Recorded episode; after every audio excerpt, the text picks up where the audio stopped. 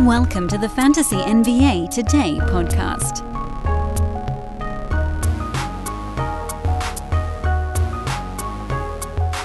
What's happening, everybody? Still hanging on by a thread a little bit here. The voice is weak, but the will is strong. I'm expecting to have a full strength back by Monday. Surely that's the least I can ask after battling through this godforsaken cough and laryngitis all damn week. Good lord. I did finally get smart and uh, grabbed this much larger mug of water. Big ol' Cal Berkeley mug. This should last me a little deeper into the show. The chat room is open for those that are watching live. I make zero promises about uh, how many questions I get to, if any, because, folks, I've been pushing it a little bit too hard. Kind of redlining here, doing hour long plus shows with laryngitis. This is kind of stupid. It's a little stupid. At some point, I got to just take a minute to get the damn voice right. But in any event, we're here now. Welcome to the show. It's Fantasy NBA Today. It's a big weekend review Friday show, one of my favorites to do every week. I put the thread out on Twitter beforehand so that everybody knows generally what we're going to be getting to. I realize now, as I just launched the live show, that I forgot to create a uh, Microsoft Word document that I can display on the screen. So I'm going to try to do that actually while I'm talking to you guys. But quickly, preview of what we got going on this week. Uh, you guys know the big weekend review show. This is how this works. We'll be looking through anything that happened over the last seven days, basically. I realize sometimes this can be uh, an ever so slightly confusing way of doing things because some of the players listed in, say, the adds category, because we're going to go through the adds, the holds, the guys that are either drops or very, very close to being drops. Um, you've got the watch list guys. You've got some injury replacement guys. We're starting to build that board out. Uh, we've got the buy lows. We've got the sell highs. All that stuff can feel maybe a little bit I don't want to say that, a few names at least will be will feel a little bit obsolete because they might have been guys that were adds on Monday. But again, this is a week in review show, so we're looking at everything that happened over the course of the week. Got it? Good. That means that if you hear a name when you're like, "This guy's already been doing this thing for four days," keep that to yourself because I know I already know, but I wanted to go through everything that's happened over this last stretch and kind of reset where we are from a fantasy standpoint. Hopefully that makes sense. I won't do this intro every Friday as the season progresses, but I know we're still getting uh, new viewers, new listeners every week right now, so I want to make sure that folks kind of know what they're getting into with this show. I am Dan Besbris. You can find me over on social at Dan Besbris, D A N B E S B R I S. It is imperative that you guys locate me over there because there are so many things that I can do during the day and over the weekend where we don't have podcasts that I simply can't do as fast here via the spoken or viewable word. So uh, definitely do find me over on social media. Let's dive in now. Uh, I think we've set the stage quite enough. And this is our weekend review show for week two, the adds. Let's talk about them one by one. And I also wanted to mention I, I know I said we were getting right into it. Folks on Twitter are always sort of coming back at me like, blah, blah, blah. What, what do you mean this guy's in this, this category? This is why I really want folks to watch the show because I can provide a certain context here on the program here that you can't when you're just typing a name on Twitter. Add number one this week is Jalen Suggs. I've actually been really impressed with what he's done uh, so far this year. And for me, it's it's been a pretty big surprise. I know his game yesterday was not good. He was in foul trouble early, and he just sort of never bounced back from it. Ended up his minutes ended up largely going to uh, Cole Anthony, and I think we saw a little bit extra out of Joe Ingles, although that had something to do with Gary Harris going down. But this happens sometimes. Markelle Fultz was hurt. Cole Anthony got really hot. Suggs got himself into foul trouble and he just sort of never really bounced back from that. The beauty of Jalen Suggs, though, is that he's basically the league leader in the NBA in deflections right now. He's basically everywhere. So, yeah, six points, four boards, three assists, but four steals and a perfect four out of four at the free throw line. I know he missed his shots. I don't really care. If the bottom for him now is sort of like a Delon Wright type of line, which is starting to be what we're seeing here then that gives him that top 100 floor that he just didn't have in the past. Because right now, Suggs is still only averaging 25 and a half minutes per game, 10 points, five and a half boards, two assists, two steals, and half a block. He's shooting 37%, which is a number one would assume that comes up for him. Hasn't yet, yet missed a free throw this year, which, you know, a number that we can also safely assume is going to come down. I don't know I mean, it's it's safe to assume I think that steals are going to come down from two. That's not a, a thing that's going to be sticking throughout the season. But also, uh, I don't know that they're going to fall all the way down to some low number. Like if Sugg is playing full minutes, which he's not quite at right now, but if he's getting to full minutes, he's going to be a 1.4 or more steals guy because that's just the way he's built. He's everywhere. Next name on the adds board is Caris LeVert, who I briefly had on the injury replacement board for today's show because, yes, his numbers do get significantly better when uh, guys like Darius Garland or Donovan Mitchell or both are out. But he's played, I think, well enough to be rostered even when the team is healthy. Now, the problem, of course, with LeVert is that percentages kill him. He's at 39% from the field right now. He's at 54% at the free throw line. We can safely assume neither one of those numbers is going to hold where they are. That's why he's outside the top 130. The other stuff he's done so far has actually been marvelous. Five assists, 20 points, three three pointers a game, turnovers only at 1.5. The field goal and free throw percent are not going to be good for him. They're not going to be positives, but he's also not going to be too basically uh, you know among the worst in the league at both throughout the entire season. Field goal percent is going to get up into the low to mid 40s. Free throw percent is probably going to get up into the low 70s, maybe mid 70s in a delightful universe, but I don't think we can expect that. If you adjust for that right now, then he's very much been a fantasy value. You also have to adjust for the fact that he won't get 19 shots a game when the team is fully healthy, but he's running that second unit, and we saw him play really well down the stretch last year, so I'm willing to take a shot on him kind of hanging in there. And so Caris LeVert is an add right now for me. I may be getting out in a little bit in front of things with this one, but I put Josh Richardson on the add board, and he's nowhere near fantasy relevant right now. So let's make sure that everybody is uh, fully aware as I say his name out loud, this is not like a you got to go race out and pick him up kind of thing, because you're not racing against anyone. Nobody else is chasing down Josh Richardson in this exact moment. But Miami gave him 30 minutes off the bench yesterday. Yesterday? Two days ago. Sorry. Doesn't matter. The days all blur together. Now that we're at day 11 of the season, it's officially the grind. Nothing beyond that really matters.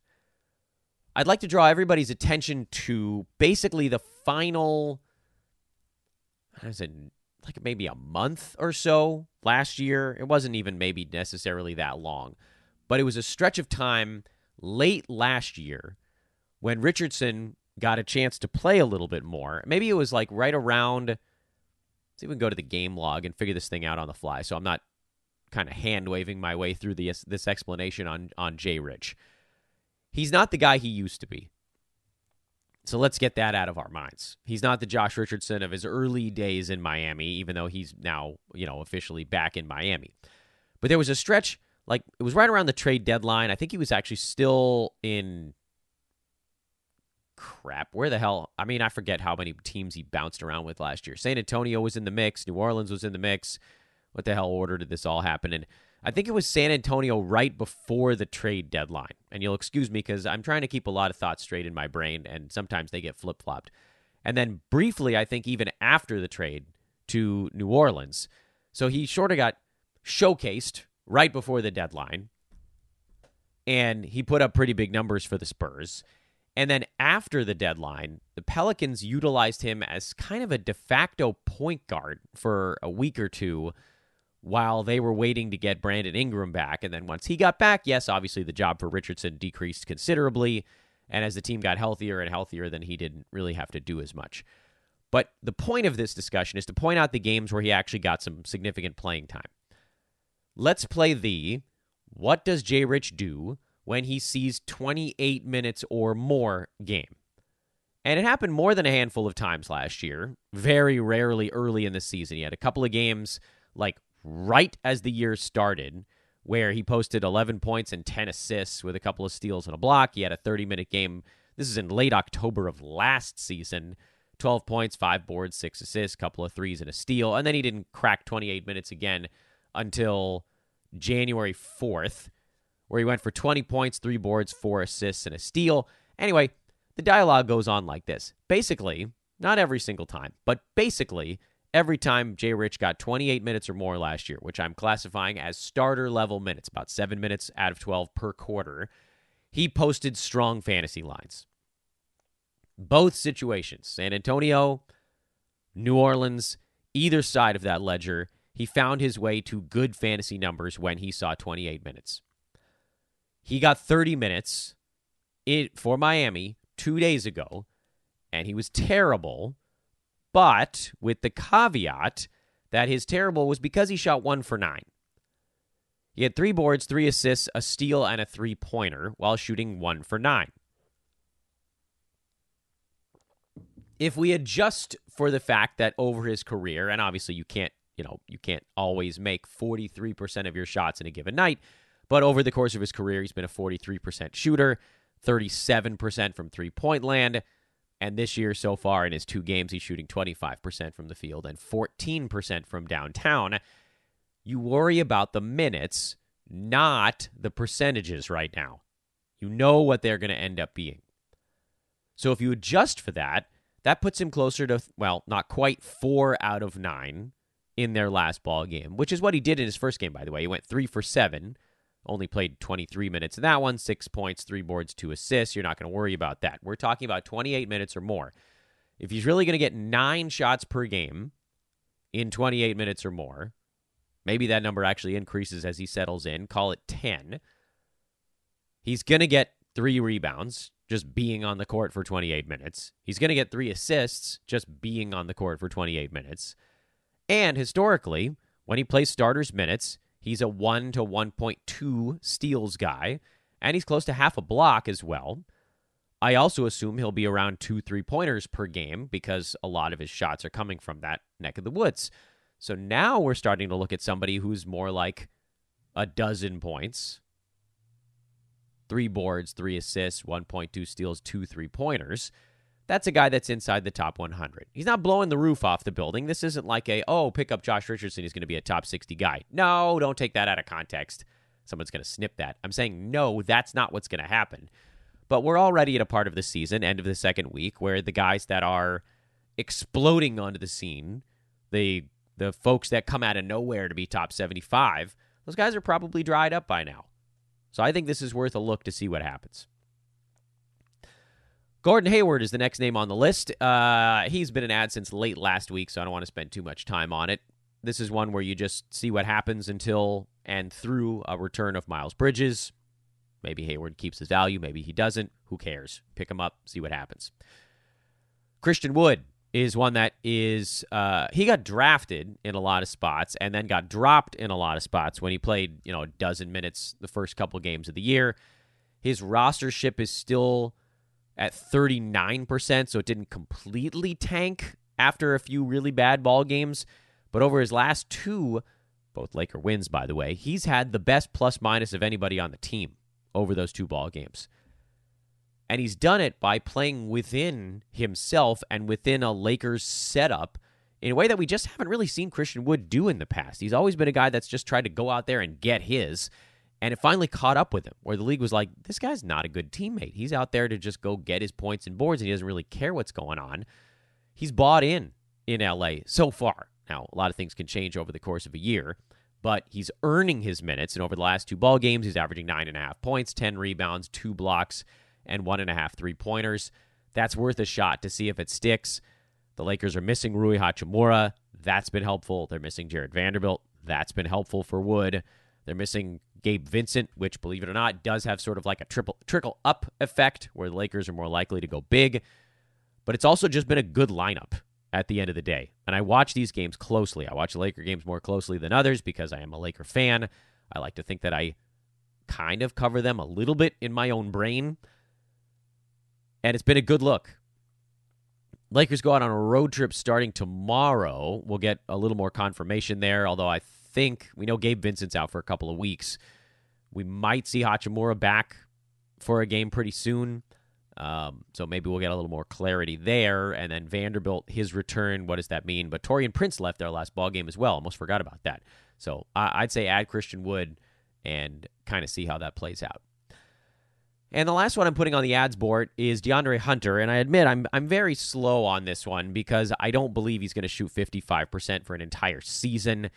He's probably not also going to have one and a half steals for an entire season because historically his steal rate is more like about 0.8, 0.9 in starters minutes. So, yes, those numbers are coming down, and with them, when the field goal percent dips back down, you'll see the scoring come back towards 15 or 16 instead of 18.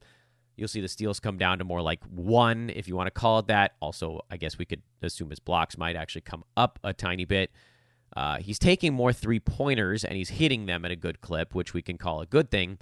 But I'd also point out that the start of this season reminds me a little bit of his start of his season back in 2020 when Hunter was at 15 points, five boards, two assists, 1.3 defensive stats, and a little under one and a half three pointers a game on 86% free throw shooting as well, and 48% from the field. And if you recall, then he went down for a really long stretch and injury. He was inside the top 80 that year. So, no, I don't think DeAndre Hunter is going to be what he's been so far, which is top 40. That's not sticking. But top 80, top 100 is still a possibility. So, I'm calling him an add with the hopes that understanding the bottom's going to fall out a little bit, we just hope it doesn't fall all the way out. Folks, picture this nightmare scenario. You're hosting friends for the big game. It's neck and neck in the fourth quarter, and suddenly you realize you're out of drinks. Boo, say all of your friends. You start to sweat. Your friends turn on you. You're forced to go on a last second drink run and end up missing the game winning touchdown while in line. Oh no. Terrifying, isn't it? Luckily, you can avoid the drama with Drizly, the go to app for drink delivery. With Drizly, you can shop a huge selection of beer, wine, and spirits, then get them delivered right to your watch party. Compare prices across multiple stores in your area, find the best deals on game day drinks, and get back to armchair quarterbacking from, you guessed it, your armchair. Download the Drizly app or go to drizly.com. That's D R I Z L Y.com today. Must be 21 plus, not available in all locations. Maybe like he stumbles backwards down about two or three steps as opposed to falling through a trap door. Next thing on the board is holds. I will take just a brief moment to remind everybody to please go find me over on social at Dan Besbris. And please like, rate if you're listening to this pod, or subscribe, no matter where you're taking in this information.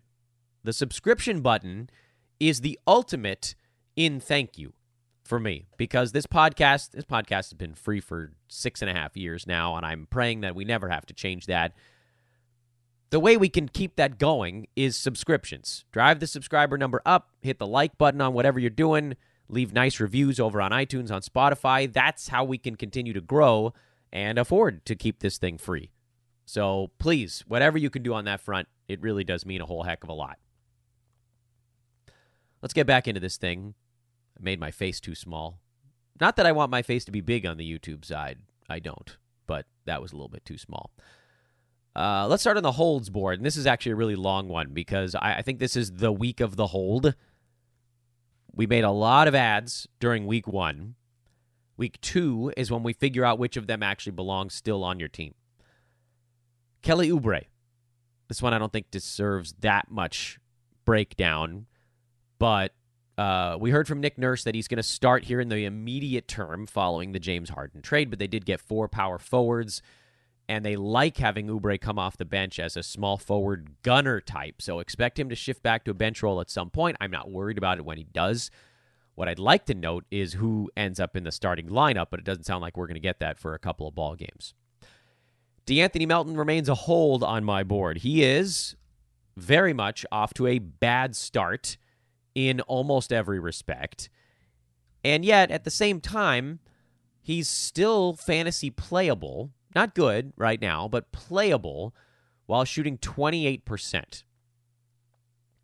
If you basically just adjust for that shooting percentage, then he's a top 100 guy because he'll get up to about 41% probably by the end of the year.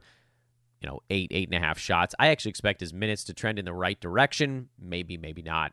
Anyway, as the shots start to fall, he'll go from one three pointer to one and a half or two. The scoring will come up with it it's the sort of the rising tide thing with him. And I realize he's more of a steals specialist that then sort of tries not to bludgeon you in too many other categories. And maybe you don't need a ton of steals at the end of your roster. But I think he's going to be a whole heck of a lot better than he is right now. So he's a hold. I'm a little bit worried about what all these new guys coming in will do because not that they play his same position, but it could force guys down if Patrick Beverley's having a good ball game, he would play more. Oubre could take minutes from Melton. It's not such a sure bet as it was when uh, the only guy involved in this trade was PJ Tucker that was actually playing. Now they brought four guys in that could all be a part of the mix. So this is not an indefinite hold, but it's certainly a hold for now. Ah, I put Isaiah Stewart on this board, and I'm really not fully sold on that because as he's playing 34 minutes a game, and he's actually ranked behind De'Anthony Melton by two slots. They're basically right next to each other in the 150 range. And I just don't know what Stewart's going to do that's a whole lot better than what he's doing right now, other than kind of crossing my fingers and praying that he gets a couple of defensive stats. I'm I may advocate a drop on Stewart by this time next week. I just want to give it a little bit longer to see if some of those defensive stats come around. And I don't know that they will. It's never really been his main attraction on the defensive side. He's a power forward on this team now. He's not a center, so you can't bank on him just like being near the bucket. When he first came into the league as a center, he was blocking a shot and a half per game.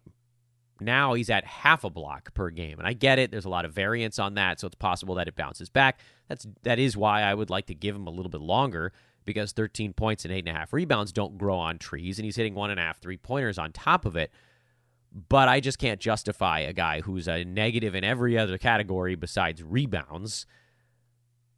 Yeah, I mean that's the end of that thought, really. Uh, unless the blocks can get over, call it one. I need to get him to one block per game and that'll keep him on my roster. But so far, he hasn't all really been all that close to it. Herb Jones was someone that I was contemplating moving on from or put, plopping into a streaming slot, and then he had the biggest game of his entire life last night. And uh, yeah, so obviously he's a hold now. His job, you know, they were missing Zion, they were missing Brandon Ingram for that one, so that was a really big part of it for Herb. I just got to see him do stuff when the team is healthy. And at the same time, we also all need to understand that this team is never healthy. It's kind of the Trey Murphy situation, but just for Herb instead. And by the way, Trey Murphy also not healthy right now. So there are three guys that were out for that last ball game. That's what it took to get Herb Jones to actually go do something on offense. Please do more, Herb. We got more holds. Don't worry. We got plenty more And that YouTuber saw me just flip a page. Max Strus is a hold. I, we, I talk about him every single day. This is a guy who has shot horrifically so far. He's at 35% from the field, and he's still inside the top 90. Because he's rebounding, he's assisting, he's still hitting threes somehow. He's getting some steals, he's getting some blocks. He's a great foul shooter when the field goal percent comes around to whatever it is. I don't know that we actually know what his field goal percent is going to end at this year. You can't just point to what he was in Miami because his job is very different here. But career, Max Strus is at 42.5%. Last year he was at 41, previous year he's at 44. His role is a lot bigger this season. He's taking nine three pointers a game, but He's also shooting only 31% from downtown after being more of a 37% three point shooter in the previous two seasons, maybe even more like 38. So that's a really big deal. I mean, this dude's taking nine three pointers a game. He has a real legitimate shot to get close to three and a half threes. I mean, that's crazy. That's a lot. It's Klay Thompson esque, but he rebounds better. Now, I expect the rebounds will come down when Jarrett Allen returns because right now he's sort of he's fighting with Evan Mobley and then a bunch of guards basically for rebounds. So that's not a number that's going to hold. Uh, it's hard to see the blocks holding where they are for Strus also because he really didn't get any in Miami. But rebounds, blocks come down, field goal percent, scoring threes all go up. Expect this to be a balancing act for him. He, to me, remains a pretty easy call as a rest of season guy, so don't abandon ship there. Cam Thomas, I don't know why I put him on here. I don't think anybody is contemplating a drop there, especially not while Cam Johnson is out. Uh, but he did have a terrible shooting last ball game, and you know eventually he's going to wreck your field goal percent. So just be aware of that. I put the a a note on this next one, folks. This is the last time I'm going to say this. Onyeka Okongwu is a hold all season long. I don't care if there's a game where he plays 19 minutes. I don't care. At some point, Clint Capela is going to miss a game. And then Okongwu's going to go completely crazy. And guess what? In the meantime, you know what he's ranked right now? 73.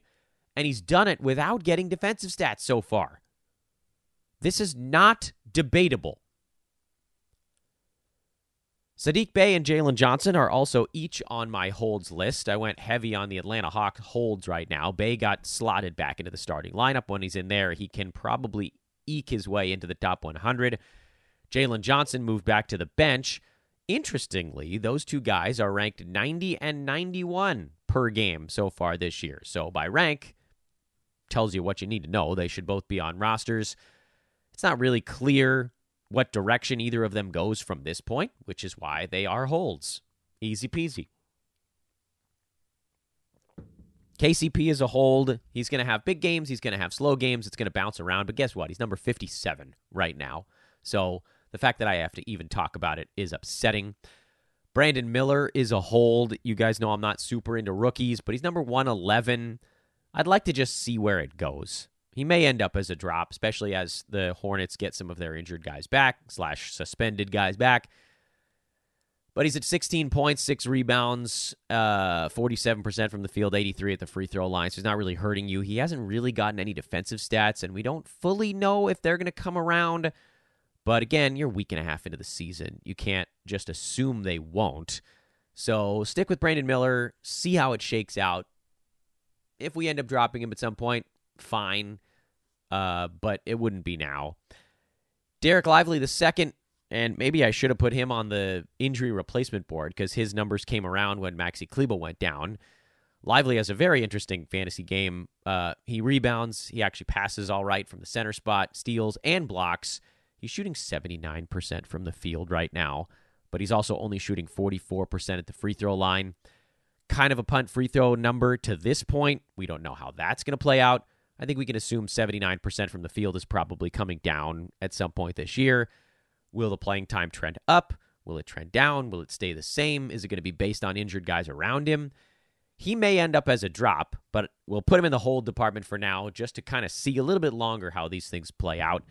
And then Xavier Tillman, who is more of a spot play guy. Honestly, he's number 161 right now, which is not good, but he's also only shooting 37%, which isn't going to hold and we've seen his minutes bounce around based on the opposition. So far, anytime the Grizzlies have played a team with a, I don't say ball dominant, but like a scoring threat big man, he's been a part of the mix. When they've played teams that want to space you out and just use their center as a defender or a roll man or a three point shooter, Tillman hasn't played. You could use him like that, or you could drop him and let somebody else deal with that nonsense. I actually don't care. I have no problem with you guys deciding that Tillman is too much of a headache. I'll leave him on the holds board for now because, again, we're only a week and a half into the season. Memphis hasn't made a full decision there. But look, Santi Aldama is still out. That's going to be a problem because if they want to go smaller, that's another opportunity. They could play him power forward, JJJ center, and kind of alternate who's dealing with what. Does Tillman end up as a top 100 play all season long? Eh, I thought maybe at the beginning of the year. I'm thinking probably a little bit outside that mark now, and uh, but I want to give it a little bit longer to see what the next what is the next step here for Mr. Tillman. The I'm scared or nervous or drops board is next. I know there's a lot of caveats there, but I got in trouble last season when I just called these guys flat drops when there is a little bit more nuance to that. And the nuance is that some of these guys are very close to drops, and I wanted to get them on the board somewhere today to talk about, but I couldn't figure out where to fit them other than to just expand the drops category to meaning a little bit more. Anyway, let's get into them. The, these are the uh, guys that are either droppable or very close to. Gary Trent Jr., it feels to me like the Raptors, he's not part of their plans. And that is kind of reason enough. Now, an injury or two would change that, but that's why we have the injury replacement board. Paul Reed. Sorry, everybody. We all took a shot on him at pick 140 in drafts. It's not happening unless you want to wait for the Joel Embiid rest game, which I don't know, man. I think Embiid wants to play for the most part. They'll find some games to give him a break here and there, and then that'll be a day where you want to roll Paul Reed out there. But I don't think you need to sit on him the whole damn season for those nights. That, again, is what the injury replacement board is for. Basically, all the Pacers' wings is the next name on this list, besides Bruce Brown. I'm going to hold on to Bruce. I think he's got a kind of 95 range fantasy game for this year, but uh, Buddy Hield is a luxury stash at this point. Bennedict Mathurin, I don't know if he's ever going to get anything else in his fantasy game besides free throw shooting and a couple of rebounds here and there. Doesn't seem like they trust any of the other guys to give them full minutes, like Obi Toppin, Aaron Nesmith, Andrew Nembhard, blah, blah, blah, blah, blah. The list goes all the way down. It's the same crap as last year, so why bother? My buddy Delon Wright, I have, uh, he's not in the drops list yet. He's more in the I'm scared list. I, I, we need to see the Wizards play a damn competitive ball game because it feels like Delon Wright's going to see more playing time when the game matters. But the Wizards aren't playing games that matter right now. Every damn game for them, seemingly, is decided by the middle of the third quarter. At some point, they're going to play a game where the score is a little bit tighter. I think that Memphis game was uh, a little bit closer, and Indy kind of blew things open a little later in the third quarter. But like Atlanta, they fell apart early in the third. Boston, they were done by halftime.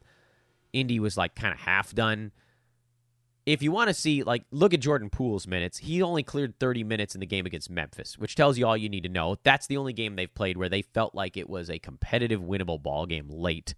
And they did. They won it. But also, we don't really know what their rotations are going to look like in a game, in a, in a, a multiple games in a row where they are actually in the mix. So let's stick it out a little bit longer on the Delon Wright freight train and see what his job actually is going to be for this team. Slow mo, I'm worried. He's not a drop yet either. I'm a little bit worried. We haven't really seen him with the same role he had last year, and I wonder if some of that is because Mike Conley exists, where, you know, if you go to the game log, and a lot of what he did last year was with some guys out, but even once Cat came back last season, Slomo was still putting up good fantasy lines. This year, uh, the rebounds are down. The assists are still okay, but you know he only had two in the last ball game, and he only cleared 25 minutes. Well, he only cleared 26 minutes one time. That was the season opener. And that was the game where he had a line that we were looking for, which was seven points, nine boards, five assists, and a couple of steals. That's basically what we're gunning for with slow mo. He hasn't needed to do more than that. And now Jaden McDaniels is back also. Uh, so I do think there's a chance that Slomo ends up as a waiver wire guy. I want to give it just a little bit longer. And so he's uh, hang on just a little bit before we get to drop. And then Coby White kind of snuck his name on the last page here uh, of the They flipped it over on YouTube. Coby White's a drop. I don't need to wait any longer. This is how I felt basically going into the year. His fantasy game has never been good for nine cat. He's number 274. And I know what you're going to say, Dan, he's shooting 31%. Aren't you a fan of normalizing that type of number? Yeah, it doesn't matter. If you add 10% to his field goal percent and, and you know, two points, he's still not a fantasy play because he gets no steals and no blocks and doesn't make that many three pointers. There just ain't enough there. Sorry, Coby White. Peace. Here's some watch list names as I remind you guys once again to please like, rate, and subscribe. Uh, and for those that have joined us here after the fact, the chat room is open but I don't know that I'm going to get through that many of them because I really need to give my voice a little bit of time off. If you've been watching this show over the last few days, you've heard that I sound uh, a bit gravelly, is probably the kindest way to put it, and I just need some recovery time. I did bring a much larger water jug today, and I'm hoping that allows us to power to our normal distance, uh, but we'll see. Watch list. The new power forwards in Philly. Let's find out if anybody actually gets slotted in. They each got one minute just to sort of touch the floor with their foot, see if it was warm or cold. Uh, I think some of those guys will see more playing time as we go forward. We just don't know who yet. Marcus Sasser and Alec Burks in Detroit. I think when Burks comes back, we might see Sasser slow a little bit, but let's keep an eye on both of them. Drew Eubanks in Phoenix. He's been a watch list guy since the fantasy run up you know, back in the draft season, because there is always this fear that Jusuf Nurkic can't keep up, particularly once the Suns have their offense back, meaning when Bradley Beal gets back in there and they can slot in somebody who's able to score and replace whoever these veterans minimums goobers are on the team. Will they need Jusuf Nurkic in the first unit, or will they then start to prefer Drew Eubanks with some back end defense and, you know, rim running, attacking kind of stuff. We'll see. I don't think it's reason to panic. I know Eubanks outplayed Nurk yesterday. I wouldn't panic on it yet if you have Nurkic, but it is always a little bit of a reason that, you know, Nurk's going to be looking over his shoulder. There's someone in his rear view because Eubanks is pretty good. Josh Hart is on the watch list. I came pretty close to putting him on the adds board or the injury replacement board because he got a bunch of minutes when RJ Barrett went down, but I still want to see the minute trend for Hart when the Knicks are healthy. And it seemed like it was trending up a tiny bit in the last ball game before RJ Barrett got hurt. But I need to see it again when RJ's back. Or do we just pick up Josh Hart, call him an add as an injury replacement add, and then at least you've got him in case the minutes actually stick? Hey, we cracked the 100 live viewers mark as we cleared Josh Hart. Naz Reid is on the watch list because, damn it, I am always going to be watching Naz Reid so far this year, he is actually inside the top 100, mostly because he's hitting two three pointers and shooting 56% from the field. He just does his fantasy stuff so fast. Good Lord, I wanted him traded or to sign with a team that was going to give him a reliable 25, 26 minutes a night. He's averaging 24 with Minnesota. One of those, it's largely because of one big ball game. And he's been down around 19, 20 in most of the other ones. Good Lord, I love Naz Reid so much. I just want any excuse to pick him up and roll him out there. So if you wanted to, you could probably do it. Uh, he's 49% rostered now, so that number's been pretty quickly on the rise after not his most recent ball game, but the the couple before that. But I, I tell you, man, there are just very few bigs that do what he does as efficiently as he does it. It's crazy. He has a great fantasy game. And I, I, just don't know if we can trust it day in and day out, but damn it, I really want to put Naz Reid on my teams. And this is why I want people watching this show because people on Twitter are going to see Naz Reid on the watch list. They're not going to be able to, to feel my heart being pulled towards his name. Like, I just want to lean towards my computer screen and touch Naz Reid's name because I really do think that you could put him on your roster now and you wouldn't feel bad about it. I don't think you'd regret it. Dillon Brooks is on my watch list. He's an adds board guy in a lot of formats. Not as much for me because he's shooting 60% from the field right now. And we know that number is going to take an absolute nosedive for a career 41.5% shooter. He's way out over his skis. His usage is lower than it was in Memphis last year. He took 13 and a half shots. Year before that, he took 16 and a half. But, you know, his scoring is up from last year because he's shooting 20 damn percent better. He's also a 1.8 steals per game after being typically in starters minutes, more like a 1.1, 1.2 guy. But, I mean, maybe Houston is playing a helter. I mean, Memphis played a pretty helter skelter way. I don't think that number sticks anywhere higher than 1.2, 1.3. The assists, the rebounds are pretty repeatable. The free throw percent is at 88%. I expect that to be no higher than 85. That's the career high for him. And guys, dude is shooting 63% from 3. It's all taking a nosedive for Dillon Brooks. So if you want to ride the heater, have at it, but he's on my watch list cuz I just don't believe this is going to happen. Alex Caruso's on my watch list because day in and day out, I just keep praying that Billy Donovan's going to give him enough minutes to be a reliable fantasy guy. Uh, hasn't happened yet, but doesn't mean it won't. Grant Williams in Dallas. Roto Tees Grant Williams. That's the best way I can think to describe him. He's number 102, which puts him firmly right on the game's cap cut line. But he is hitting four three pointers a game right now. And if he could ever show his damn face in the defensive stats department, that would get him on rosters in a heartbeat. Problem, of course, is that Grant Williams is not a defensive stats guy. He's never played 31 minutes a game before, so presumably 0.3 and 0.3 will get better. I mean, if you look at his Boston days, he was playing 25 minutes a game last year. He was at 0.5 and 0.4. He was at 24 minutes the year before that. He was at 0.5 and 0.7. I think we can safely assume the defensive stats are going to get to at least half and half. But I think we can probably also assume he's not going to shoot 55% from three. 41%, maybe. So, which thing matters more, the defensive stats going up or the three point percent coming down? They probably balance each other out.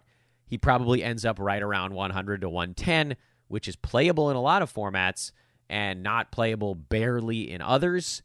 Do what you will with that information.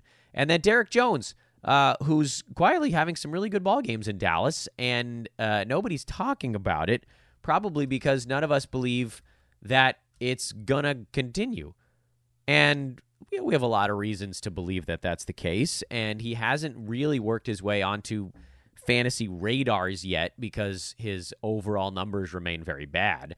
But all of a sudden, he's posting numbers like really legitimately out of nowhere. Now, he's number 262 on the year because he's done nothing other than score 11 points per game and add to that Zippo. Does he even have a defensive stat so far this year?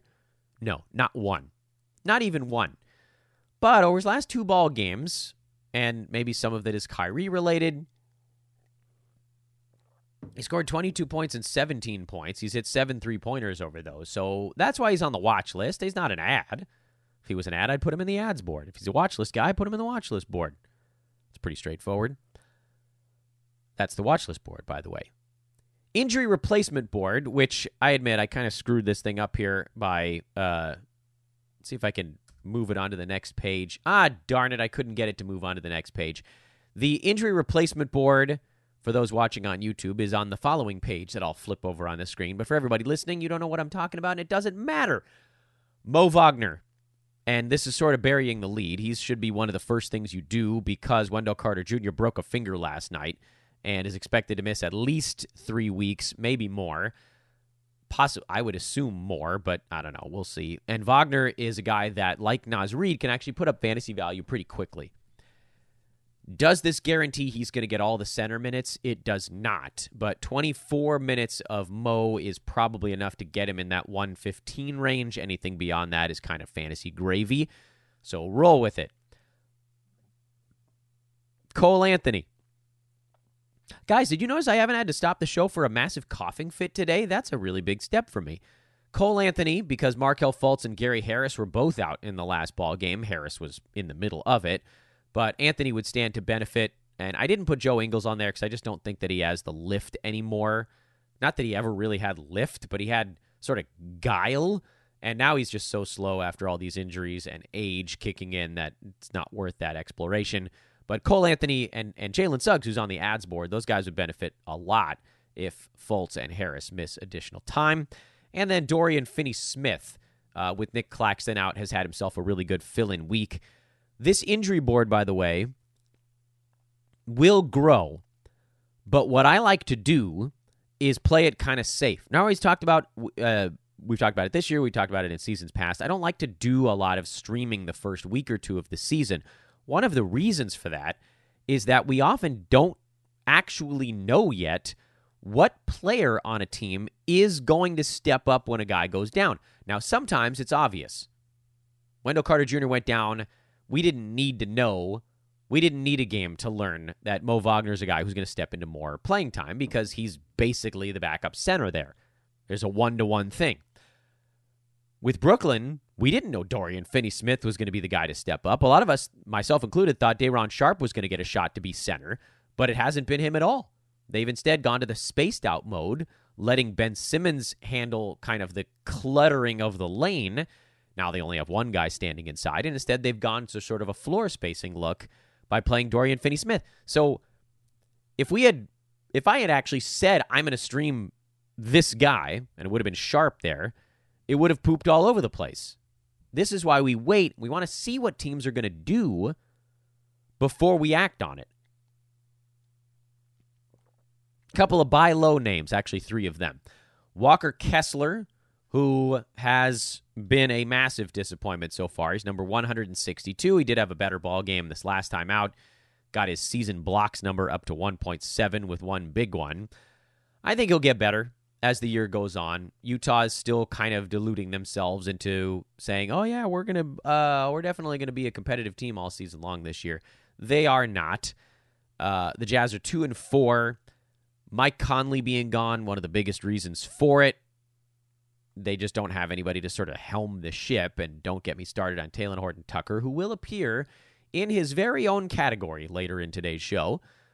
But yeah, uh, look, like at some point, Kessler's going to get some more minutes. We saw it late last season. So whatever you, we'll try to figure out what we can get him for, and we'll use social media for that. So again, come find me at Dan Besbris over there. We'll run some polls, and we'll figure out what we can make these moves on.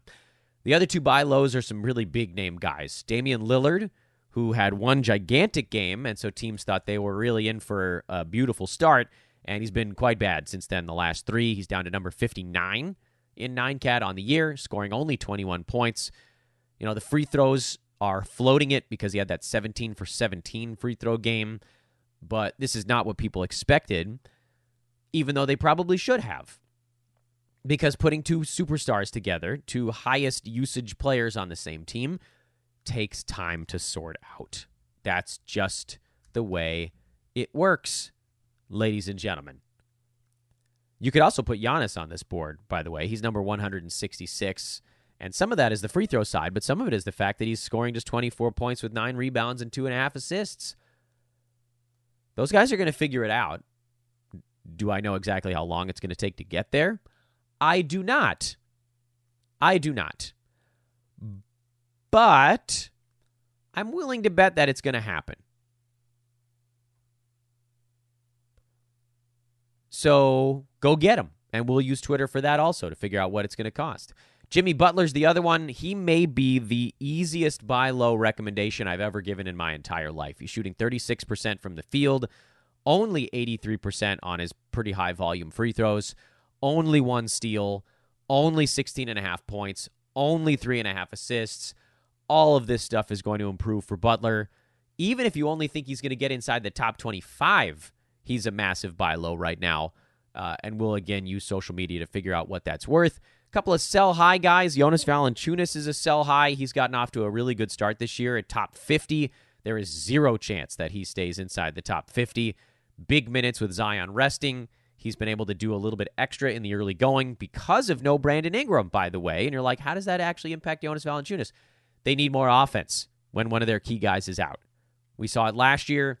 Uh, when this team is healthy, JV is a little bit of an afterthought. When they play teams that can attack him on defense, he loses his playing time. he does have a better shot to get to inside the top 100 this year than I thought on draft night. I avoided him in basically every format altogether, but ain't no way he's staying near the top 50. So go get what you can for him. And his teammate, CJ McCollum, is a sell high because CJ is number 23 right now. While averaging 24 points, almost four three pointers, six boards, six assists, one and a half steals, half a block. Uh, and he's managed to do it despite the fact that his percentages are not all that amazing. Do I think he falls all the way back into the 80s or 90s? Maybe not. Uh, again, with the team healthy, I, I don't think that this type of stuff sticks. See if you can get a top 50 range guy for him. See if you can get a top 60 range guy for him. I think all of that would actually be worthwhile. And finally, the one player in a brand new category I call Sigh, I just can't, is Talen Horton Tucker, who I refuse to believe is going to be worth the headache, although uh, admittedly he did have his best game of the season yesterday. Still only got him up to number 145 on the year. The assists and the steals have been pretty good so far. Everything else has been pretty bad so far. I don't know that any of that is going to magically turn around. I understand if you want to ride out the Talen Horton Tucker experience to see if he can start to score 15 points a night with the six or seven assists that he's been getting so far, with the 1.2, 1.3 steals, because if those numbers come around, like if he starts to score more like 14, 15, that probably gets him near the top 100. I don't know that three pointers would be coming along. Free throws, I don't expect to get much better. Field goal percent is going to be a problem for him. He's been able to do it so far with turnovers relatively low. That might actually get worse. But I get it because you're chasing the possibility that Talen Horton Tucker figures it out.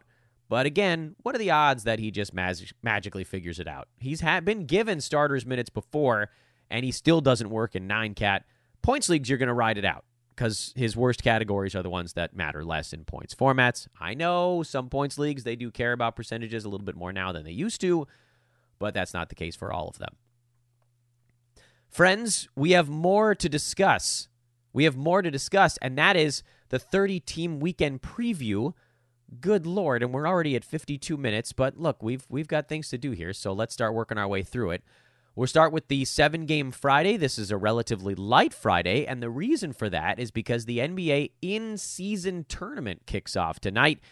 I don't think that it's going to change things very much in terms of you know who's playing and how much they're playing, but we'll get, keep a little bit of a watch on things. The uh, Cavaliers are the first team on the board uh, Caris LeVert. I, am not going to repeat myself from things that we talked about from the player breakdowns from earlier, but anything else that's worth monitoring there. So basically, Darius Garland and Jarrett Allen health status is the additional things you're going to want to mat- monitor on the Cleveland Cavaliers. For Indiana, it's all about the wings. Does anything change there? And Tyrese Halliburton's status is another one. So do we get a TJ McConnell or Andrew Nembhard? Data, maybe, maybe not. For the Knicks, we already talked about it. Josh Hart, he's the main thing. You can throw Immanuel Quickley on your watch list as well. Milwaukee, it's all about players settling in, buy low times on Dame, Giannis, even Brook Lopez. You could throw him on the buy low board as well. Uh, Warriors, Draymond's impact on CP3 is the main thing we're watching there, but also whether or not Andrew Wiggins is just sort of bad now, which it kind of feels like maybe he just kind of is bad now, but perhaps that's also the time when someone is the maximum buy low. I don't really want Andrew Wiggins, but I get it because he'll be better than this. Thunder, no Shai in this game. We'll get a data point on a future burger board player. Oh, and people keep asking me what the burger board is, and I realize I should probably explain myself. Uh, it's basically the injury replacement streamer board. I assigned players value in burgers last year, where if somebody was an injury replacement, they got one burger if they were just good enough to be a start in Roto Games Cap League, two burgers if I thought they could be like top 75 or better, and three burgers if they were top 50 or better type of fill in for a guy being hurt and out. Wizards, we just need a competitive game. We need some actual data on this team. Miami, we already talked about Josh Richardson. Brooklyn, it's who's who's in, who's out. Dinwiddie is in. Uh, Cam Johnson still out. Nic Claxton, I believe, still out as well. So uh, again, it's about burger boards there. For the Bulls, I just need to see this team like each other a little bit. Doesn't seem like they like each other right now, in addition to the Alex Caruso stuff. Grizzlies still looking for a win. This is a spot they could get it. They're three and a half point road favorites over the, the Blazers, who have been, to this point, frankly, playing better than the Grizzlies. But for Memphis, I'm keeping one eye on Luke Kennard. I didn't put him on the watch list because he's really not that not that close to being relevant. But if they start to actually give him playing time, uh, an efficient three point shooter like that could rocket up the boards. Ziaire Williams, you can put on the sort of fringy watch list as well. For Portland, I think we have a pretty good idea. Scoot is out for a bit, but uh, you know it seemed like the initial move there was just even more Malcolm Brogdon. DeAndre Ayton is one of the weirdest disconnect players in the NBA right now. I saw someone call him a buy low, and he's number 18 in 9 cat. That's a weird buy low wreck, man. Dallas, I think we talked about everything we needed to talk about there. It was Grant Williams, Dereck Lively, Tim Hardaway Jr.'s heater, whether Kyrie's going to play. Denver, nothing. Let's go to Saturday. Phoenix, can we please get Bradley Beal in there so we can see what this team is going to look like? Because so far, it really has just been Devin Booker against the universe because KD's kind of floating into the year. We'll see. Nurk versus Eubanks, we already talked about that. Philly, will any of the new guys play? And then what impact does that have on guys like Oubre and De'Anthony Melton? Charlotte, uh, not much, actually. Very little. Indy, we talked about. Atlanta, we've already covered everything already there. Bey, Johnson, center minute split, all that stuff. Pelicans, who's in, who's out. If Brandon Ingram is back, we say, you know, we saw Jordan Hawkins have a couple of good ball games, and then he completely disappeared. And then it was Herb Jones in the last one, so it's all about figuring out who actually might step up on a game to game. Lakers, we talked about Christian Wood. If anybody comes back for that team, we'll pay attention to them as well. Uh, Orlando, Jalen Suggs, Cole Anthony, same stuff. Mo Wagner, we'll get our first look at whether or not he deserves one burger, two burgers, three, or none. Boston, nothing. Brooklyn, we talked about. Sacramento, filling in for De'Aaron Fox. Davion Mitchell had a really good ball game last time out. I don't expect him to hit three threes and have three steals, though, so I still kind of lean Malik Monk as the uh, Malik Monk as the guy there. Houston, it seems like the starters are the guys that are relevant, although you guys know I don't trust Jalen Green as far as I can throw him. Utah, oh, THT, and oh, Walker Kessler, but no, nothing beyond the board that we talked about earlier. Minnesota, Kyle Anderson is the guy there. Naz Reid is also watchable. We talked about Chicago already. Denver, nothing. And then Sunday, Detroit. They don't play Friday or Saturday, so uh, they're worth exploring all the way into the weekend. Sasser, Burks, we talked about earlier in the show, but also Isaiah Stewart and whether or not he actually is worth hanging on to. But again, we're going to give him a few more ball games to see if he gets a couple of blocks here and there. Uh, Toronto, not much really. We talked about Gary Trent. Jakob Poeltl's minutes are on the board. San Antonio, Devin Vassell hurt his groin. He's expected to miss a few weeks.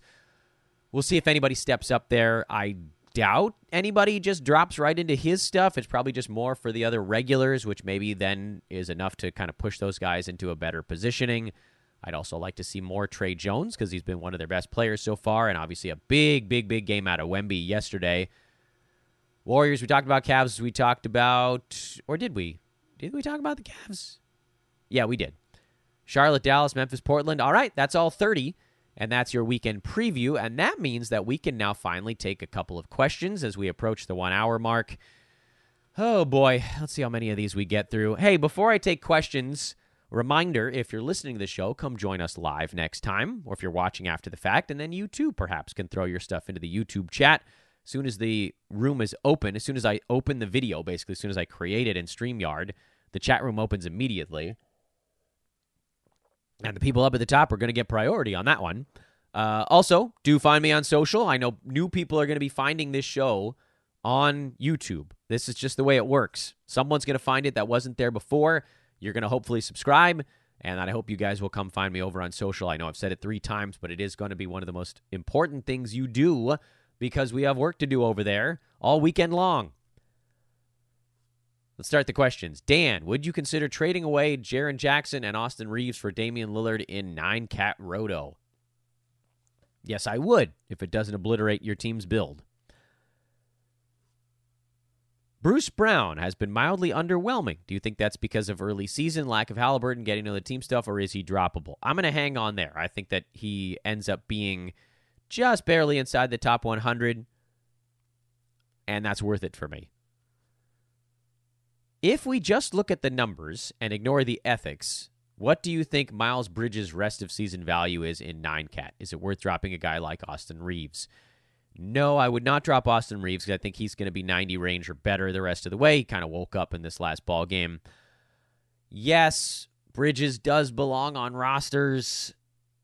Uh, I'm not adding him though. I've just I've sort of put my foot down. I said, you know what, I'm going to figure out a way to win this season without him. But I, I think you can pretty safely assume he'll be fantasy relevant. I don't know how long it takes him to get there. Remember, he hasn't played in a damn long time, but eventually he probably does. Opinion on a Jalen Johnson for De'Anthony Melton trade. I think I'd rather go Jalen Johnson right now. What is the future of Herb Jones and Immanuel Quickley in points leagues? Both just ended up on my league's waiver wires. I think I'd rather have Quickley in a points format because Herb, he's going to get a lot of his value from those steals and blocks, and I know that they are valued in points leagues. But if he's not scoring, if he's not assisting, if he's not rebounding, it's really hard to get enough. Whereas with Quickley, he's a little bit the opposite side. He's going to score.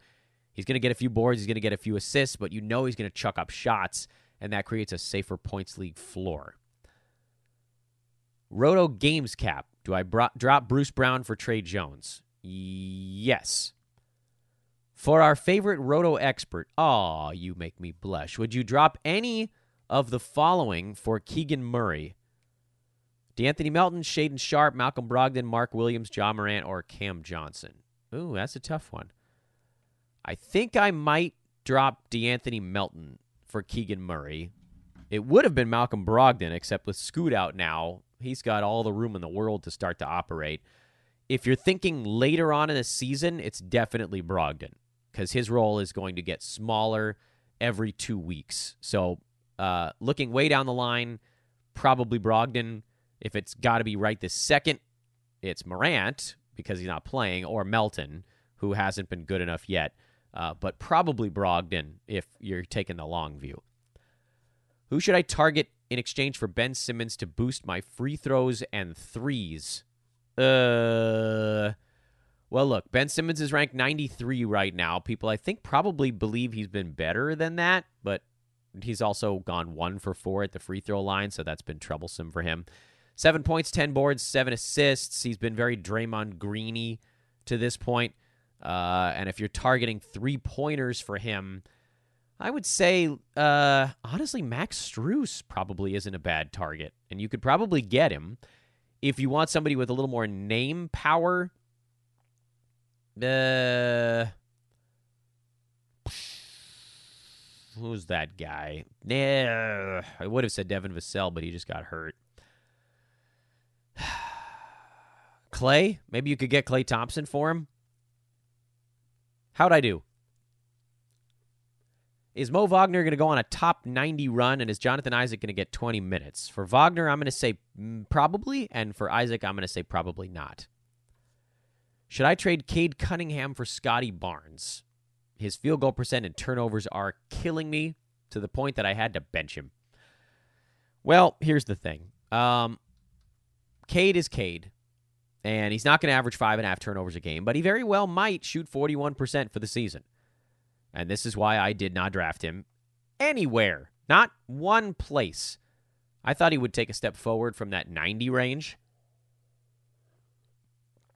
And I still think that that's a distinct possibility because his defensive stats haven't come around yet. Uh, but right now, it does really look like Scottie Barnes is going to be the safer play. Now, Scottie's number 11. That's probably not going to hold. He's at two and point, almost three defensive stats a game, and 21 points, 10 boards, two threes, and six assists is crazy. Uh, but I have no problem actually with this trade because Cade was not a guy I was targeting in drafts, and I do think that the bottom, we've seen the bottom fall out now. Uh, at the same time, this is sort of a trademark uh, sell low, buy high scenario. So not usually what you want to do when it comes to the stock market, but um, I think those guys probably end up not all that far from one another. So overall, I don't really mind that much. Dan Bird says, I'll be the wet blanket on DeAndre Hunter. The field goal and steals numbers are definitely coming down. Yes, they are. Yes, they are. But I still think he can stay inside the top 100, just not top 40.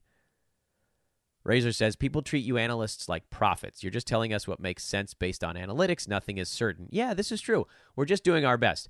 Um, but I did have a rant earlier this week where I I do believe that and I have to have a little bit of confidence. So I hope this doesn't come off like me being a little bit of a dickhead. But I do think that I am better at this than a lot of people. Call it 98%.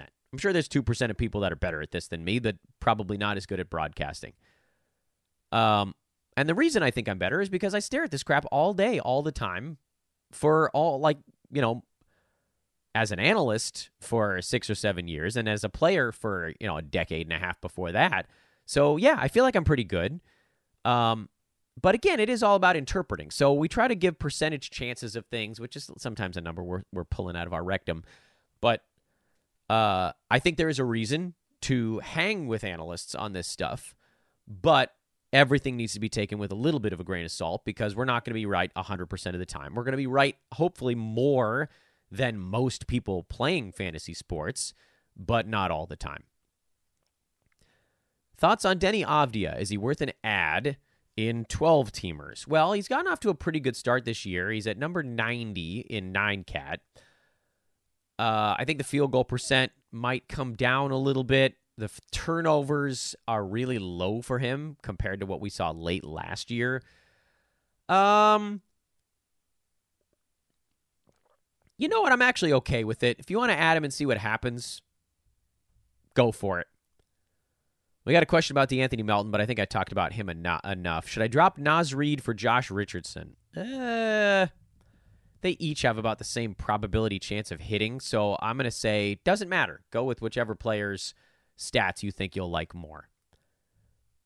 I have to drop either Isaiah Stewart or Herb Jones to make room for Time Lord. Who are you chucking away? Stewart. He's always 150 and he's playing well right now. So why do you like Suggs but not Talen Horton Tucker? They seem to be very similar. One is a better rebounder, the other better passer, but they're both borderline players in the average categories. Um, well, THT's turnovers are going to always be way higher if they're not right now. Um, THT is significantly worse, actually, in the percentages. That's the key here. Suggs, uh, we're seeing a nice little step forward. And even if you look at um, when he hadn't taken much of a step forward. The nice thing about Jalen Suggs is that no, he doesn't really shoot many free throws, but uh, it does seem like there's a chance he took a step forward. I think we've seen more than enough out of THT. Also, I think Suggs is a better defender than Talen Horton Tucker. Um, and I just think that the yes, if we even if we if I give you by the way that the averages for the two guys are going to be about the same, Horton Tucker's are going to hurt you more because he's going to be doing more of them. He's one of those guys where efficiency is actually more important than having more stuff to chuck. Where with Suggs, we just want him out on the court rebounding and assisting and stealsing and doing that kind of stuff. With THT, we'd prefer he's just out there getting assists and steals, but instead he's out there tanking stuff. Hopefully that makes some sense. I am running out of vocal strength. If you had Trae Young and PG and offered Siakam and LaMelo, do you accept the trade? Uh, I would prefer. That's a t- that's a fair trade. That's fair trade. A little bit of a buy low on LaMelo, but also Trae Young is you know, both of those guys were overdrafted because they get assists. Paul George is better than Siakam, but can he stay healthy? That's fair. That's fair deal. Max Strus or Gordon Hayward? I'll go Strus on this one because I am worried about Miles Bridges cutting into the Hayward stuff, even if right this second Hayward is putting up better numbers. Should I drop Coby White for Josh Richardson? Yes. Mitchell Robinson or Onyeka Okongwu in a punt points build. Um, I'm okay either way. I think both these guys could end up near 70. Maybe Mitch Rob then, because he's terrible at scoring. Uh, you're not going to be sad either either direction though. This there's not a big winner there. Who could I trade Kyle Kuzma for pickup? I honest to goodness, I have no idea. Kuzma again, we haven't really seen what the Wizards are. He's been shooting the ball really well so far this year. He's ranked number 40. That number is going to come down as the field goal and free throw percent dips for Kuz. But I think if you could get somebody drafted near 60 that's maybe underperforming a little bit, like a Jalen Williams in in Thundertown, uh, or just look at your your draft results and try to find somebody drafted near 60 that's not playing as well as we expect, and that's kind of the direction I would go there. Should I drop Coby White for Cole Anthony? Yes. I traded Gordon Hayward for Klay Thompson. Is this a good deal in a points league? Yeah, I'm good with that. That's safety. Drop Buddy Hield for Gordon Hayward. I'm fine with that. What do you think about Carter Bulls getting 25 to 30 night? Jevon Carter, I don't care. Thoughts on Kessler and Poeltl? Buy low on Kessler, a little worried on Poeltl. Uh, he's number 150. Steals and blocks should improve, specifically the steals for Poeltl, but I am a little bit worried because it doesn't seem like his minutes are as guaranteed as we hoped. Are you dropping Quickley or Ja or Gafford for Okongwu? That's Quickley's the drop.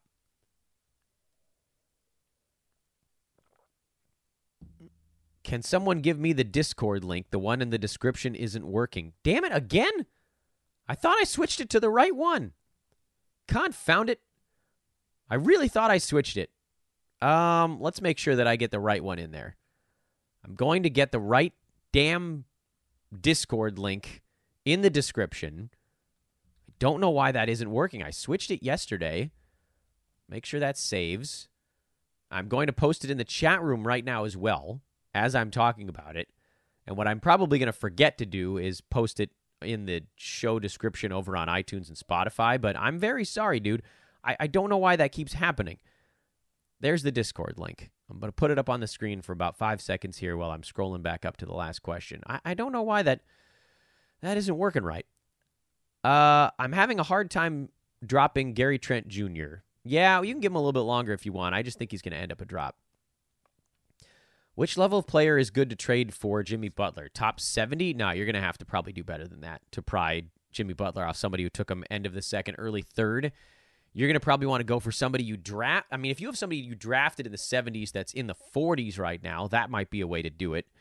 Um, I think LeBron is an interesting one. He's 38, but everybody's talking about how great he's been because the counting stats have been huge, even if the percentage or the turnovers and the free throw percent have been weighing you down. But look, if you're not, if you're punting free throws or punting turnovers, that's a different situation.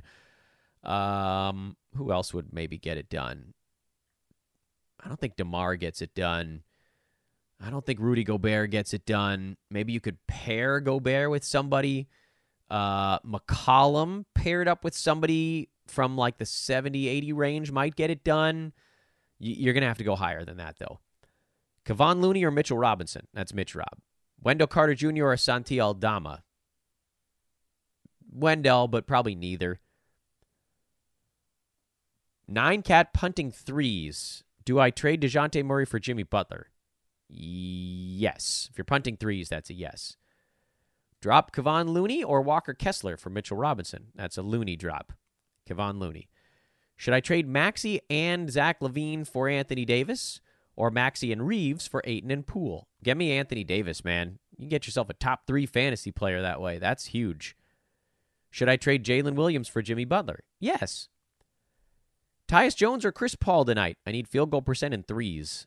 Well, I don't know that either of them hits a three, and I don't know that either of them is going to help your field goal percent. I'll go Tyus Jones. Give me the Wizards to keep a freaking game close. I just got offered Kyrie for Tyrese Maxey. Wow. Yes, take Kyrie. I like I love Tyrese, but this is a yeah, you got to go get a first rounder. What are your thoughts on Bradley Beal? Top 60 once he's playing per game. I always I always have a question about your podcast. What's up with what's up with the sexy woman voice at the beginning? It's totally not your style. Oh, so you're talking about the recorded one. So that is a lady we paid $5 to on Fiverr back in 2016 and we just left it. It feels weird for me to be doing the the um the voiceover at the beginning of my own podcast, but I'll tell you what, putting it out there into the universe right now. If you guys, if anybody listening to this show knows somebody famous or has a famous voice, I would be more than happy to replace the woman at the front of the recorded pod with that. But I don't know. What other reason would I have to change it? Is Tillman a drop? We talked about him earlier. Scroll all the way back. Should I drop Clarkson Quickley or Dinwiddie? Uh, probably Clarkson. Maybe Quickley, not Dinwiddie. I drafted Jalen Johnson with the last pick, but he doesn't fit my team build. What do you think are good players to target in a trade? Uh, you're not going to get that much yet. People still haven't fully bought in on it. You might have been able to get like top 80 after his first big breakout game, but now you're going to need like a month of solid effort, and then you might be able to get that top 80. Is it bad to have too many players from one team? Nah, it's fine. Honestly, uh, when one guy gets hurt, it helps the other guys on your own club. I don't really worry that, worry that much about it, uh, other than if they have a terrible playoff schedule. That's the reason you'd get crushed there. Someone offered me Marcus Smart for Jalen Duren. No, keep Duren. Should I drop Tillman for Wagner? I'm fine with that. Go get somebody who could go on a heater. Kyle Kuzma or Jarrett Allen? Roto. Uh, give me Jarrett Allen, I think. Oh, nice try, buddy. I'm not reading that one on air. JJJ and Sharpe for Halliburton. Yeah, give me Tyrese. I have Giannis, Ant, etc. Nine cat team by selling Max. Who should I? Uh, I'm confused by this question. Sorry, I don't have any idea. I paid $75 for FAAB to pick up Mo Wagner. Did I overspend? Yes. Although if your FAAB budget replenishes, then you didn't. But I mean, Wendell's coming back at some point. I wouldn't spend that much on somebody who has like a month long shelf life. I'm going to get to the end of these damn questions, people. I want to open up a center spot by trading KAT. Who should I target? Someone in the top 35. Easy peasy.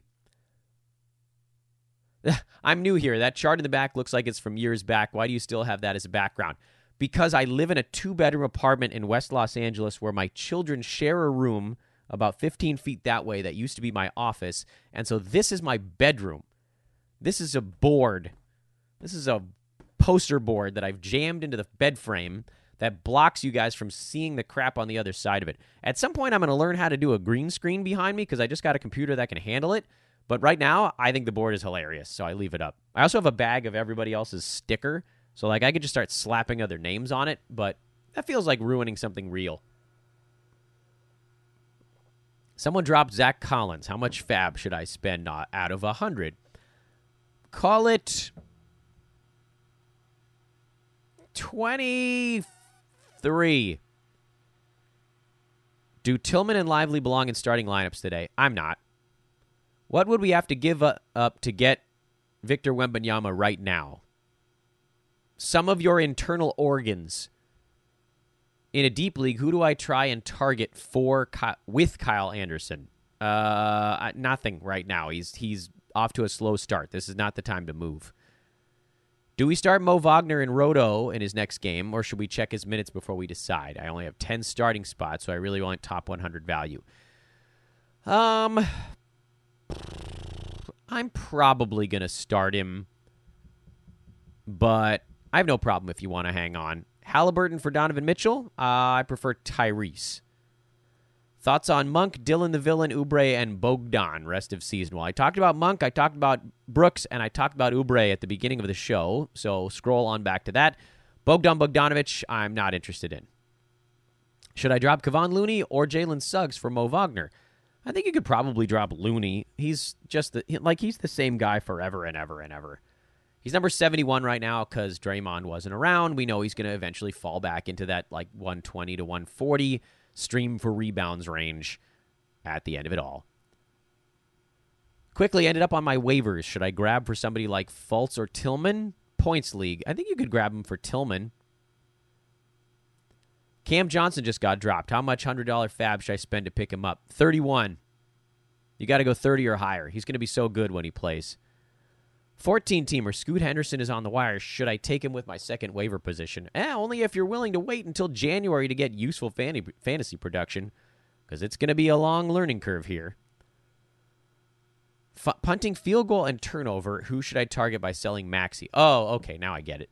Um, you need rebounds and assists. I can't give you an exact player, but I can tell you that Tyrese Maxey is being valued right now uh, not as a first rounder. I know he's in the first round over his first four games, but he's probably being valued as a top 25 play, uh, meaning that you could probably target a field goal guy, a rebounds assist guy in the th- high 20s, early 30s, and you'd probably get them. I don't know who those guys are. Uh, there aren't that many that I would want rest of season. Like I don't think you can get Domantas Sabonis. He probably got drafted too high for you to get him. Um, you're probably not. You probably don't want Kawhi. You may have to just choose whether you want rebounds or assists, and then look for somebody who's kind of ranked between 25 and 45 that you think stays there.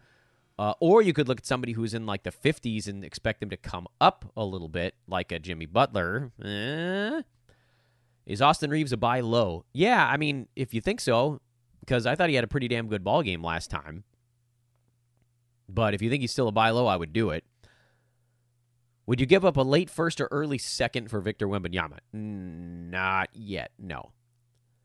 Shall we worry with the Fultz injury? Seems like a week long recovery. I'm not going to worry yet, not until somebody gives me a reason to. Do you discuss points league content? Not specifically, when I get to guys that are terrible in percentages or 1% and turnovers, I try to throw in the little note that, okay, maybe points leagues, this could be more interesting. Like we talked about Talen Horton-Tucker earlier in the show, but we're not going to have like a show dedicated to a points league because I think you all need to move over to categories.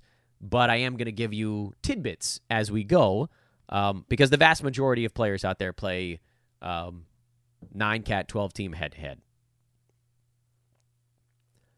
Coby White is about to play a back to back. I'd hold at least until after that. Sure, that's fine. If you want to stream, that's fine. Um, but I'm I'm much more interested in what guys are going to do for me the rest of the year, and so that's the direction I'm going to go with them. And 82 minutes into this show, I am officially pulling the plug. I did a bad job of saving my voice. But thank the good Lord, I brought this bigger jug of water because that was really helpful today. No coughing fits. Hey, I don't want to say that you owe me, but follow me on Twitter at Dan Besbris. Like, rate, subscribe on the way out. Uh, we got stuff we'll be tweeting about over the weekend. Probably no shows over the weekend, but again, if you want to get me on social, that's the way the place to go do it.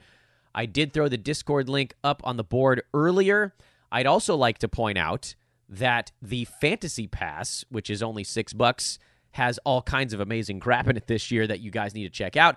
And I owe it to the good folks at manscaped.com because my lawnmower 5.0 did finally arrive yesterday. This thing is sweet. So, look, it comes in this case. Ah. Uh, everybody that's listening doesn't get the full impact of this. There it is right there. Let me pop it out for you. It actually, I'll turn it on, but it has multiple light settings this year. There's the blade. You can hear it buzzing. There's low light, high light, and off. So you got multiple light settings on it. This is the 5.0. It comes with these guards. It comes actually with an attachment if you want to get a tighter shave here. That's what this attachment is. So I know I got my, I got a handyman. I'm having trouble getting it out on the fly, but now I have this that can do the same thing. And underneath, look at that secret compartment. There's the charger cable and there's a travel bag on the inside of that thing. Look at this bad boy. This is sweet. I can't wait to try this out because I am looking a little bit unkempt by the end of this week. Manscaped.com the Lawnmower 5.0. What a beautiful way to celebrate Thanksgiving.